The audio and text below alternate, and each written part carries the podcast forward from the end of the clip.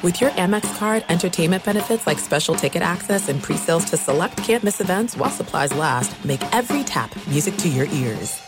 Enjoy all your favorite sports like never before at BetMGM. Signing up and playing is so easy. Simply sign up using code Buckeye and receive up to $1,500 back in bonus bets if you don't win your first bet. When you register with BetMGM, you can get instant access to a variety of parlay selection features, live betting options, and the best daily promotions in the business. And with BetMGM at your fingertips, every play and every game matter more than ever. Place your moneyline, prop, and parlay bets with the king of sportsbooks today. Sign up using code Buckeye and receive up to $1,500 back in bonus bets if you don't win your first bet. That's right, up to $1,500. Again, sign up using code Buckeye and receive up to $1,500 back in bonus bets if you don't win your first bet. BetMGM and GameSense remind you to play responsibly. 21 plus and present in Ohio, subject to eligibility requirements. Rewards are non-withdrawable bonus bets that expire in seven days. Gambling problem? Call 1-800-GAMBLER in partnership with MGM Northfield Park. That's 1-800-GAMBLER. AT&T connects an ode to podcast. Connect the alarm, change the podcast you stream, connect the snooze, 10 more minutes to dream. Connect the shower, lather up with the news, sports talk, comedians, or movie reviews. Connect with the 3-hour philosophy show. Change the drive into work in traffic so slow. Connect the dishes to voices that glow. Thank you to the geniuses of spoken audio. Connect the stories, change your perspective. Connecting changes everything. AT&T. From the Berkshires to the Sound, from wherever you live in MLB America, this is Inside the Parker. You give us 22 minutes and we'll give you the scoop on Major League Baseball. Now, here's Baseball Hall of Fame voter number 70, Rob Parker. Welcome into a very special edition of Inside the Parker. I'm your host, Rob Parker. And man, we get a chance to have an extended talk an interview with Darryl Strawberry, the former slugger who played for the Mets, the Yankees, the Dodgers, and the Giants. We'll do that, plus all our other elements as well. Here we go with Inside the Parker, a very special edition. Here comes the big interview. Listen and learn. Oh, it's so good. Now let's welcome into the podcast. He's an eight time All Star, won three World Series in his major league career, National League Rookie of the Year, all that and more. Most people know him as Straw, but Darryl Strawberry joins us here on Inside the Parker. What's up, Straw? How are you? I'm good, Rob. How you doing, my brother? Doing great. Not as good as you though, because uh recently the Mets announced that uh, you will have your number uh, retired, number 18 uh, with the Mets, and there'll be a ceremony during the 2024 season. Just tell me about what that means to you and how excited you are about it. Well, first of all, it's such a great honor uh, to be able to get that news and waiting for a very long time and, and hoping, you know, seeing other players grow up and realizing that, you know, you played there and yourself and and you did some great things there and you just hope that just the things that you accomplished there are not forgotten. Um, so, and obviously with the new ownership and Steve and Alex, you know, that have come in and taken over, I think they have embraced uh, the organization and what the organization means. Um, I think it's important when you realize that you have had great players that have played and came in uh, before they have taken over team, has done some things and left their mark on what it is to be over there to play in Queens and all the great Met fans, you know, that were able to watch you play. And, you know, I think about, I reflect back on so many things, Rob. You know, you I reflect back on the fact that, you know, starting in um, rookie ball and having a, lot of people that's had a great impact, you know, like Chuck Hiller, my first manager, and then going to Lynchburg, Virginia, and, and Jackson, Mississippi, and uh, Jean Dussain being my manager. And I had to go through those periods of development. And then playing for Davey Johnson at AAA, then I would come eventually play for Davey Johnson in the major leagues. And he would be my manager and all the different people. Jim Frey, who had a big impact on me my rookie season, and I go on to win Rookie of the Year. And, and Bill Robinson coming in and being my hitting coach and helping me grow and mature and, and becoming the dominating player I was uh, because he constantly stayed on me about how good I was. So a lot of people uh, play a major part in you getting there. And I always want to remember that and be thankful for that. And also be thankful for the fans because the fans played a big part of making me believe that you can be a great player, but you got to play here in New York. Nobody's going to give it to you. You got to go get it. How, how special is it to see where you, you are in your life? If you were, if we were to dial back, uh, I don't know, 20, 30, 20 years ago or whatever, just, you know, with all that you went through, being suspended, the substance abuse, all the other stuff that, you know, is a part of your life story. But where you are today as a man and a person, does that make it even even more rewarding? It really does. You know, I'm glad where where I'm at today. I'm glad what what I went through because I learned a lot of lessons in that and the journey of life. And I'm so thankful for guys like Gary Carter and Mookie Wilson, you know, guys who were on my team when I was a young player and they were a great example of how a man can live no no matter what being a baseball player but they were a lot older than I was a lot wiser than I was but I knew it was real you know when you think about it and you see guys like that and uh, I appreciate them so much because they had a, a profound effect on me and I think that's why I'm standing as the man I am today because the uniform really doesn't define you. It just makes you a ball player, an athlete, you know. And I think a lot of guys get consumed with that and never could take the uniform off and become the man. And um, as I sit here today, you know, I'm a totally different person, and I love people and I care for people, and I, I want to help many as people as I can before my life is over here. And I, I think that's what's what's important. That's what stands out in my life more than anything is, is the things that I get to do today. Our guest is Darryl Strawberry, who, of course, won a World Series with the Mets in 1986, then moved on to the Bronx and won two World Series with the Yankees. Uh, I mean, you know, uh, people in New York have viewed his career, uh, seen him play, all that, all the contributions he's made on the field as well. Eight time All Star, uh, you know, did it 1984 to 1991, which was incredible. That was the domination, you know, to make the All Star with all the great players to be able to make the All Star team eight years like that. I mean that that was another thing. And and Straw, let me take you back to being with the Mets and playing in New York. You know, New York is a Yankee town. They got all the championships. They're one of the greatest franchises in the history of the this country. Forget about New York, right? But during right. your years with you and, and Dwight Gooden, when you guys came up to the Mets, the Mets used to steal the back page. It was about the Mets. The Mets were the dominant team during your era. Do you remember it like that? Of course, it was.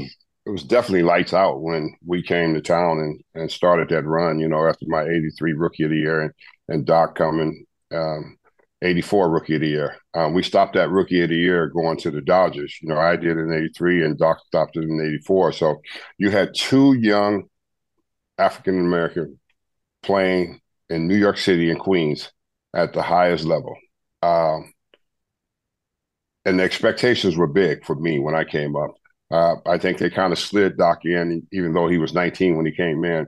Uh, Davey Johnson kind of slid him in. They didn't put the heat on him and the pressure on him. They said, well, let's see what he can do at the major league level. So he would go on to be one of the uh, greatest younger pitchers that you would ever see in, in Major League Baseball. And, and the way he controlled uh, just everything, not just the game, but also the fans coming into the ballpark. I'd never seen anything like it when I when he was in '85 when he was um, Cy Young when he won 24 games and you know I had a 1.37 ERA, 1.53 I think. 1.53, 24 and four. anybody and you had a front row seat, but anybody who watched him that year, he reminded me of just the number like Bob Gibson domination. I mean, that was the most unbelievable pitching year I ever saw it's the most I've never seen anybody even come close to that. I mean, because I got a, you know, like you said, a front seat a playing on, underneath it, and I thought it was pretty boring playing outfield because Doc never gave you any action. I mean, he just, he just completely dominated major league hitters. You know, I just remember guys, you know, major league teams coming to the ballpark and being in the lineup, starting players, and they realized Doc was pitching at night, and you would see players come out of the lineup and say hmm, something happened to my shoulder. They was in the lineup, but they just didn't want that three punch out. You know, it's like like from this young kid, and how could this kid be that good? And you know, I, and I I just realized that we had something special when that team started to come together, and myself being a young player, and then we go on to like the '86 year and, and, and win the World Series. Yeah, of course, the Yankees we just dominated the, the headlines, and I, and I think that frustrated George, you know, the boss of the Yankees, that the Mets have came in town and they started to rule and reign over the town and, and take over the papers. And uh, the back pages, and it was all about the Mets and what we were doing, and, and we were headed in the right direction. And then we ended up getting Carter, who came over in a trade, and it just really took us to the next level because uh, we had Hernandez come over in a trade from St. Louis, and then we got Ray Knight, and then we got Carter blended in with the younger players, and it just allowed us uh, to step to the next level and believe in ourselves as a team that we can win.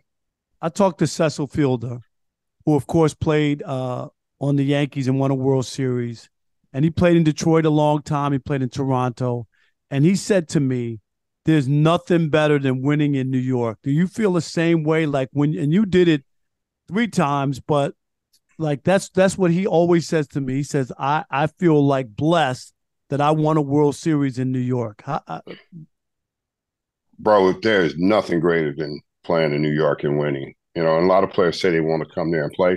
I tell them, be careful what you ask for because you just might get it. And you have to deal with the pressure of playing in New York. And the fans there, they know sports. You know, they're not dumb to sports. You know, you can't fool them. And they know if you, you know, a sucker and you can't play there, they're going to run you out of town. And right. Uh, and so it's nothing like it, you know, when you win there. Um, it, it is the best. It's forever. Uh, the town will always celebrate you because you have become a winner in the biggest city on the biggest stage. And when you can do that and perform on that stage, uh, people are always crazy about you. They don't care what anyone else has to say. They know that you have played here and they know that you have taken some heat playing here and you understand you understood uh, what it was going to be to be able to play here, but you got it done. And that's what New York fans are all about. Uh, and New York is a challenge because when you look at New York City, everybody's got everybody's got some type of struggle there, and everybody's moving fast. So uh, everybody's trying to uh, make it work. You know, you know, they're, grinding the people in New York City, but I tell you, they're very special people. I, I, always say I got to thank God for uh, giving me the opportunity uh, to be raised up and playing in a place like New York City. And and, and then the flip side is you went to the Bronx, which was tradition there, had big home runs, big hits, won the World Series. George Steinbrenner gave you an opportunity there, and uh, Yankee fans love you too. It was it was not it's not often, you know, it wasn't often that a a, a guy was identified as a Met goes to the Yankees, you know, and is is a fan favorite as well. Well, I think what the Yankee fans like about people who have had challenges in their life and don't quit and don't give up. I think that's why I was accepted so so much over there because they're New Yorkers and they realized that this guy here, he persevered, man. He he don't give up, man. He he he was great over there in Queens, and yeah, he went through some trials and tribulations in his life, but we accept him because one thing that they realized that if the boss wanted me over there, the boss was going to get me over there, George. Everybody else was, you know, their prediction was he can't play. We don't really want him. He don't fit. You know, la la la. And uh, George made everybody be quiet, and he brought me over into the Bronx. And when I got there and came over there after that '95 year, I played with him, and then I ended up going to St. Paul. Uh, George sent um, Gene Michaels, who was who was Stick, down to see me play down there. And Stick came and went back to DeVos and told him this guy got tremendous bat speed and he's he can play the outfield.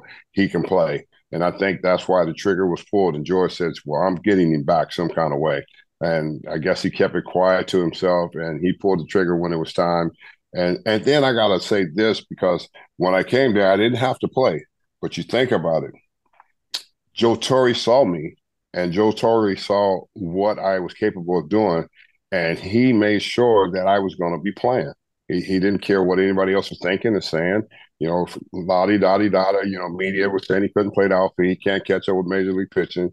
And once Joe put me in the lineup and saw that that was not true, that was far from true, he goes, "I need this guy in my lineup." So I, I, I credit Joe Torre for for standing up and having faith in me too.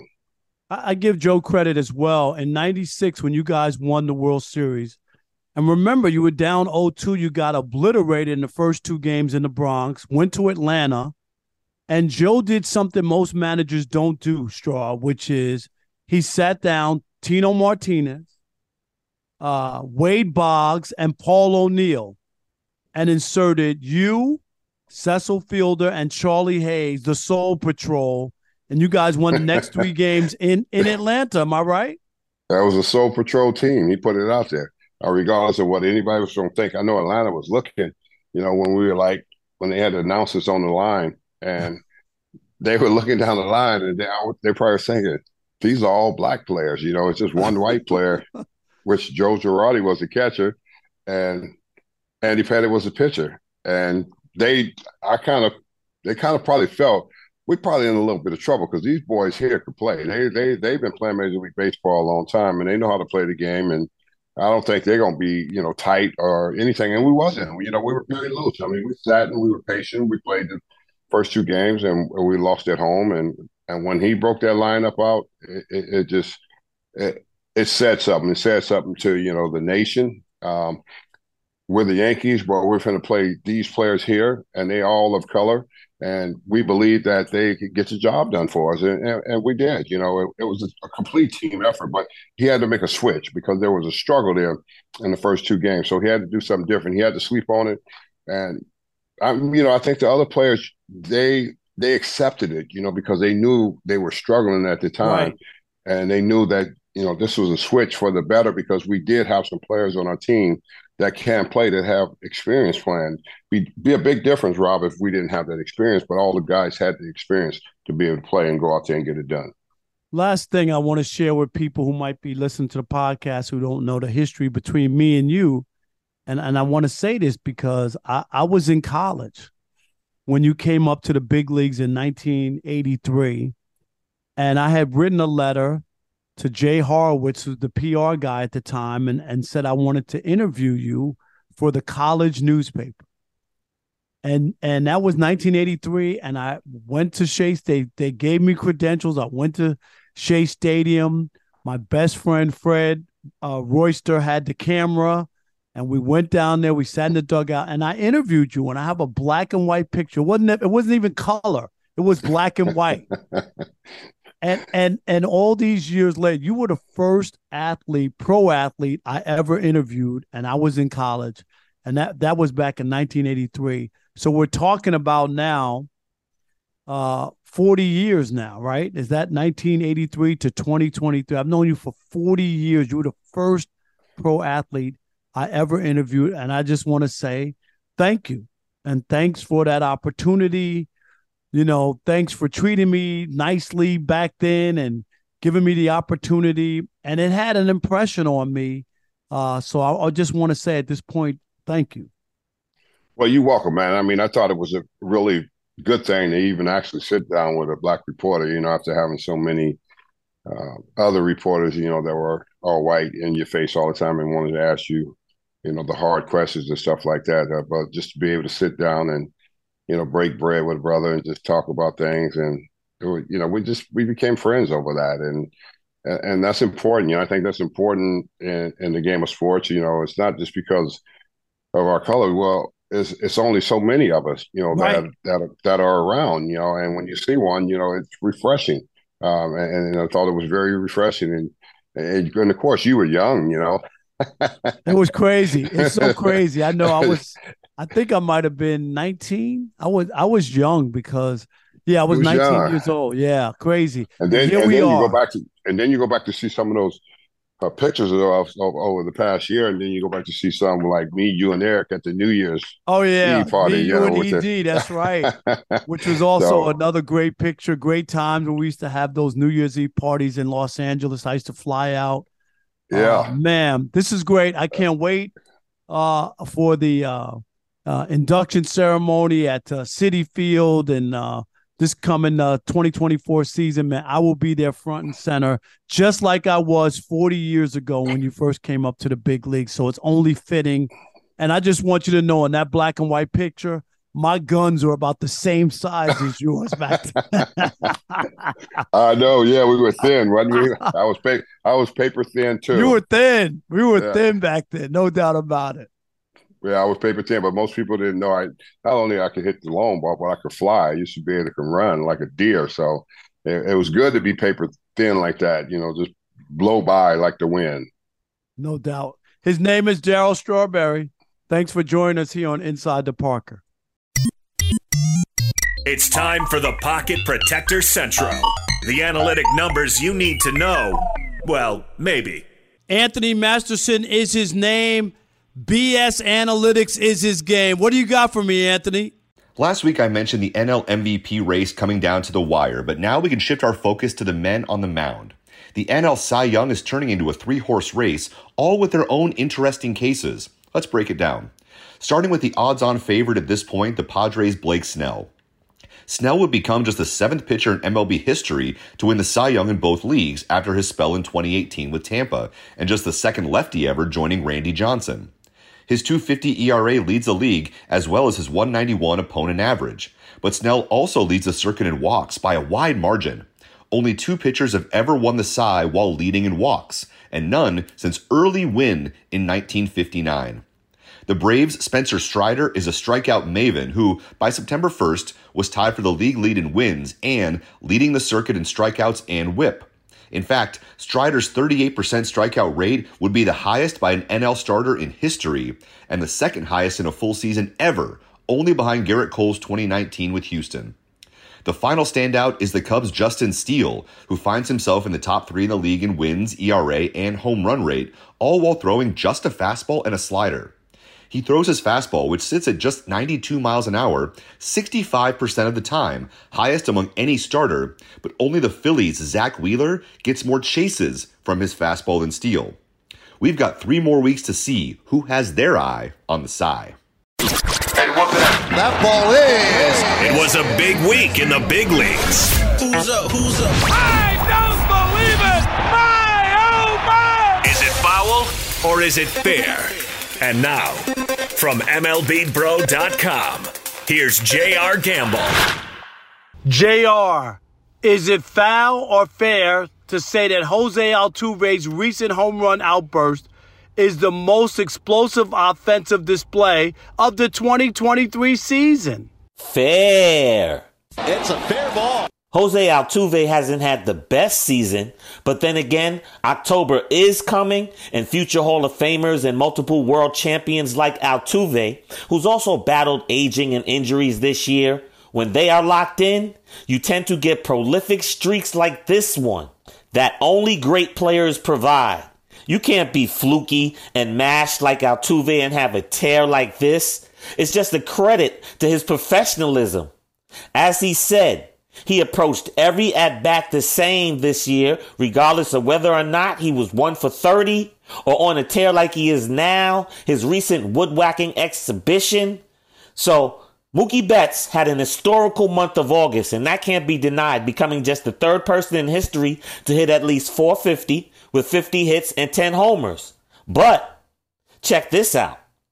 Altuve had homered in four consecutive at bats, going back to Houston's 13 6 win in the series opener on Monday. That ended with the ground out in the fifth inning. He tied the MLB record with five homers in a two game span and is the first player since 1961 to homer in four consecutive innings, according to the Elias Sports Bureau and MLB.com. That's Reggie Jackson stuff. So there's been some great offensive feats this season. But as far as power surges go, the diminutive Altuve takes the cake. Go figure. Turn money into more money. Now it's time for betting on the bases with Dave Gascon. Love that money. Love that money. Rob, what's up, man? I am geared up for a frantic finish as we get our way towards the end of the regular season. Now, officially in the month of September, there's a bunch of teams I'm looking at over the weekend, so this is what I got. First off, Toronto Blue Jays are at home against the lowly Kansas City Royals. I will take Toronto Friday night. Meanwhile, different scene in Atlanta Braves and Pirates. Atlanta, probably the favorite in the National League. They took apart the Dodgers over the weekend. Probably the Braves and the Orioles, at least when you're looking at things when it's all said and done. But I'll take Atlanta Friday night as well. And the other one, Rangers and Athletics. Texas right now keeping toes with the Astros and also the Seattle Mariners. They need to win this ball game because you just don't know who's going to be on the outside looking in. And if you want to obviously get a little crazy, why not do a three team parlay? Rangers, Braves, Blue Jays. That's it, Rob. Take it away.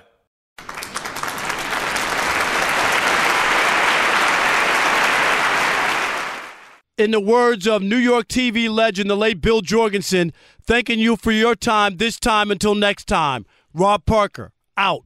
He can't get it. This could be an inside to Parker. See you next week. Same bat time, same bat station. At Bet365, we don't do ordinary. We believe that every sport should be epic. Every home run, every hit, every inning, every play. From the moments that are legendary to the ones that fly under the radar. Whether it's a walk-off grand slam or a base hit to center field. Whatever the sport, whatever the moment, it's never ordinary at Bet365. 21 plus only must be present in Ohio. If you or someone you know has a gambling problem and wants help, call 1-800-GAMBLER.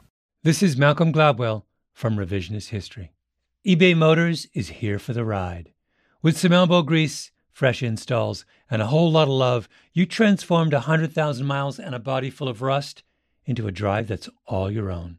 Brake kits, LED headlights, whatever you need, eBay Motors has it. And with eBay Guaranteed Fit, it's guaranteed to fit your ride the first time, every time, or your money back. Plus, at these prices, you're burning rubber, not cash. Keep your ride or die alive at ebaymotors.com. Eligible items only, exclusions apply. Live Nation presents Concert Week. Now through May 14th, get $25 tickets to over 5,000 shows. That's up to 75% off a summer full of your favorite artists like 21 Savage, Alanis Morissette, Cage the Elephant, Celeste Barber, Dierks Bentley, Feid, Hootie and the Blowfish, Janet Jackson, Kidz Bop Kids, Meghan Trainor, Peso Pluma, Sarah McLachlan. Get tickets to more than 5,000 summer shows for just $25. Until now through May 14th. Visit LiveNation.com slash Concert to learn more and plan your summer with Sean Paul, Sum 41, 30 Seconds to Mars, oh, and Two Door Cinema Club.